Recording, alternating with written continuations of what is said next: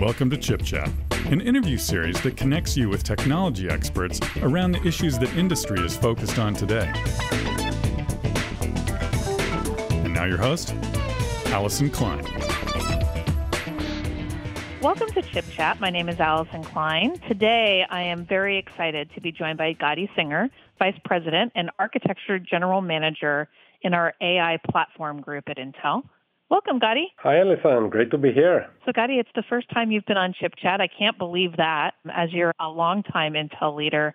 Why don't you just give the audience a bit on your background and the various roles you've played at Intel? So, I've been uh, at Intel for 35 years. Just celebrated the anniversary a couple of months back. I've been uh, in leadership position of technology and engineering and I've been privileged in driving seven architectures over time, including uh, being part of the Pentium, the 586 leadership team, the engineering manager of the first Xeons that Intel brought to market, and Itaniums, creating the Atom engineering organization and the technology. Uh, in recent years, driving the architecture for the Intel architecture cores, the x86 cores, and what I'm driving now as the AI product group's architecture and technologies manager is uh, driving the architectures for purpose-built machine learning accelerators. Now, Lisa Spelman was just on Chip Chat talking about the 20th anniversary of Xeon. One of the things that I've heard you talk about before is the insights in terms of how innovation happens based on all of these architecture deliveries and how they've shaped the markets with their introduction. Can you tell me about that? Yes. When I thought about reaching the anniversary point and how can I give back a little bit, but also celebrate the three plus decades, I created a view, a perspective on my top 10 life lessons on innovation.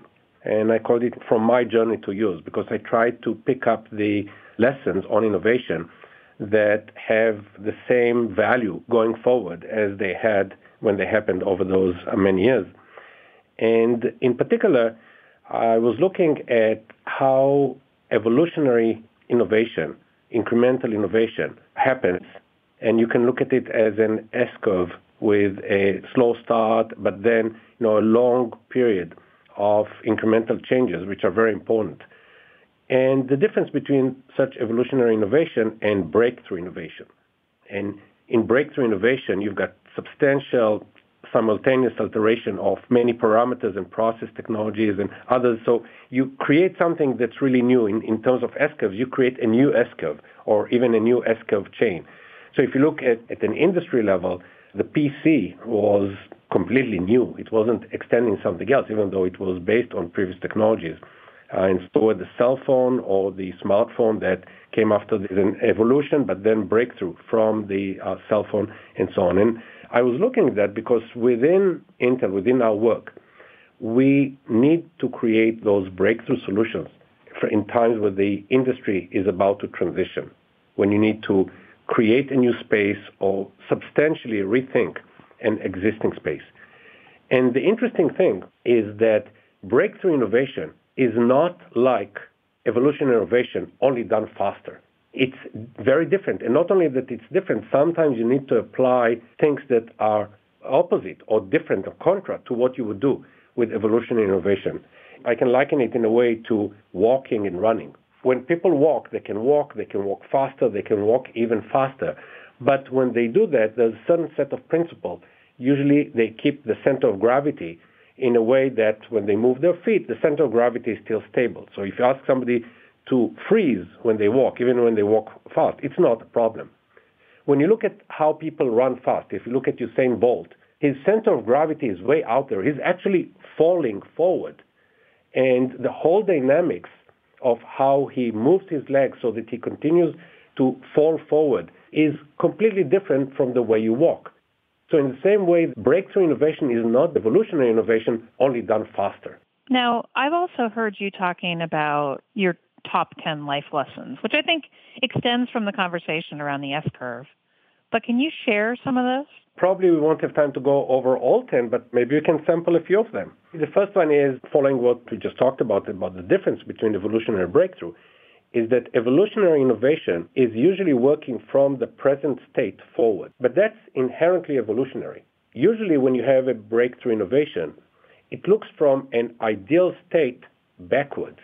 Because when you look at the problems I had, just looking at the obstacles, you're still within the same frame of mind. So looking at a new end state is the way to drive it. And, and we've seen it on Centrino, for example.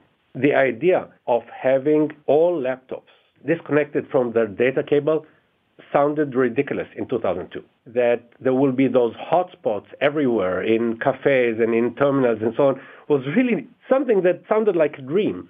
Uh, yes, it would have been nice, but you know that that's not how the world works. So there was this view of how the world would look like if laptops were all wirelessly connected that drove a lot of the changes that within a relatively short period created this revolution of how you have very capable compute devices that are wireless. And that's an example of, of thinking from an end state and then working backwards and saying there might have been some new technologies that we didn't have as obstacles because we were not trying to achieve that, but we still created solutions in order to reach this new state. Now, one that caught my eye when I was reading through them is always question the question. Maybe because I ask a lot of questions on chip chat. But what do you mean by that? So question the question says in most difficult situations when you get into a corner, you should step back and relook at what is the right question to ask. And I'll give you a concrete example. Years ago, one of the challenges was how to do a validation between the top level of design, a more logic level of design, and the physical implementation of the design. And everybody knew how this should be done. You do a lot of simulation and you compare the results of the simulation between those two different levels. So we sat for a couple of months and we looked at ways of how to improve the simulation and do things in an incremental manner. And it gave us only marginal improvements. So when I step back and I said, what are we really trying to solve? We're trying to solve the correlation between those two levels. Can we use a completely different method to do that? And by introducing a method called formal verification, which does a mathematical comparison and a couple of other technologies put together, we were able to create a solution that was complete in the sense that the escapes that we had earlier just disappeared. And it was almost 100x more efficient on computing because you had some mathematics to perform rather than running all those simulations. So we still ran some, but fewer and fewer. So that is an example where a breakthrough comes not by finding a better solution, but by redefining the problem that needs to be solved. So my advice is always question the question. Now, you talk about the notions of transformative innovation within two lessons. Can you talk about those? Transformative innovation is when you're not only creating a breakthrough, transformative innovation changes fundamentally the environment in which it goes to. You know, the compass is a transformative innovation, obviously. Uh, within the business world, online shopping is transformative. It changed the way we do things over a relatively short period of time. And within the technology world, there are also transformative innovations which change the way we approach and the way we solve problems, the type of solutions we create. My observation is that the transformative innovation is not about the details. You usually have to go all the way down to the level of beliefs. Again, to give an example, look at Gutenberg and the printing machine. In addition to the technology, there was a question of who should be educated. If all you want to educate are the royalty and senior levels of religious infrastructure or others, then you don't need the printing machine. But if what you want to achieve is to educate the masses, then a printing machine is a huge transformative device. And the other lesson that complements it is that those transformative innovations are usually controversial. You need to give a different set of priorities. It's more difficult to approach people and to move them from one set of beliefs, one worldview, to a worldview that is different that has different principles in its foundation. So when you are drawing for those who are driving transformative innovation, they need to go out there and show their grit and show their persistence because it's not going to be easy. There's one more lesson, which is how do you drive transformative innovation? This is more for people who are technology leaders and they're convinced that if they have the right solution, all they need to do is come and show the right solution because everybody can see based on the data that that's the new way of doing things. And that is not the way it happens because you also have to challenge some basic beliefs and priorities. So the advice is to really encapsulate and work on how do you communicate the essence of the new innovation. And driving change to take effect requires its own innovation. It almost takes as much innovation to be able to drive a new idea as to reach the new idea in the first place. Another one that um, caught my eye is when it's clear, it's late. Tell me about that. This is such a significant insight, and it's so difficult to convey and deploy. As humans, we have the ability to foresee things. You know, it's in our prefrontal cortex, and we're able to run scenarios and think about how the future would look like. The environment is changing faster than that. Our thinking is linear, and the environment is changing in an exponential, accelerating rate. And one of the measures that I can mention is the exponential rate of change in adopting new technologies. Electricity, for example, it took 45 years. Radio took about 30 years. Mobile phone took 12. Smartphone took 4. That means that when we make decisions where we're going towards a new technology, we cannot expect it to be clear when we make our decisions. And the scientific method says you have an hypothesis, you experiment, you get some empirical results, and based on hard engineering data, you can get the direction, you can make the decision that you need. And what I'm saying is because of the rate of change is so fast, you cannot do that anymore. You have to involve some level of experimentation with a gut feel in order to know what is going to be the right challenge to solve in two or three years. Where do you need to target your solution? Because if you target your solution to something that looks similar to the type of problems that are out there today, you will shoot behind the duck.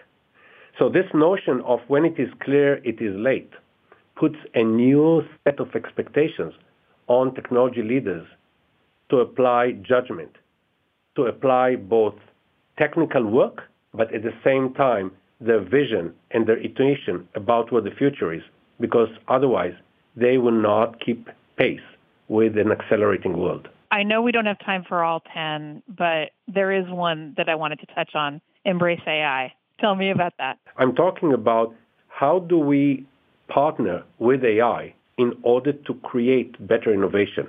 The use of AI, the use of machine learning can be applied to improve the way we're doing our innovation.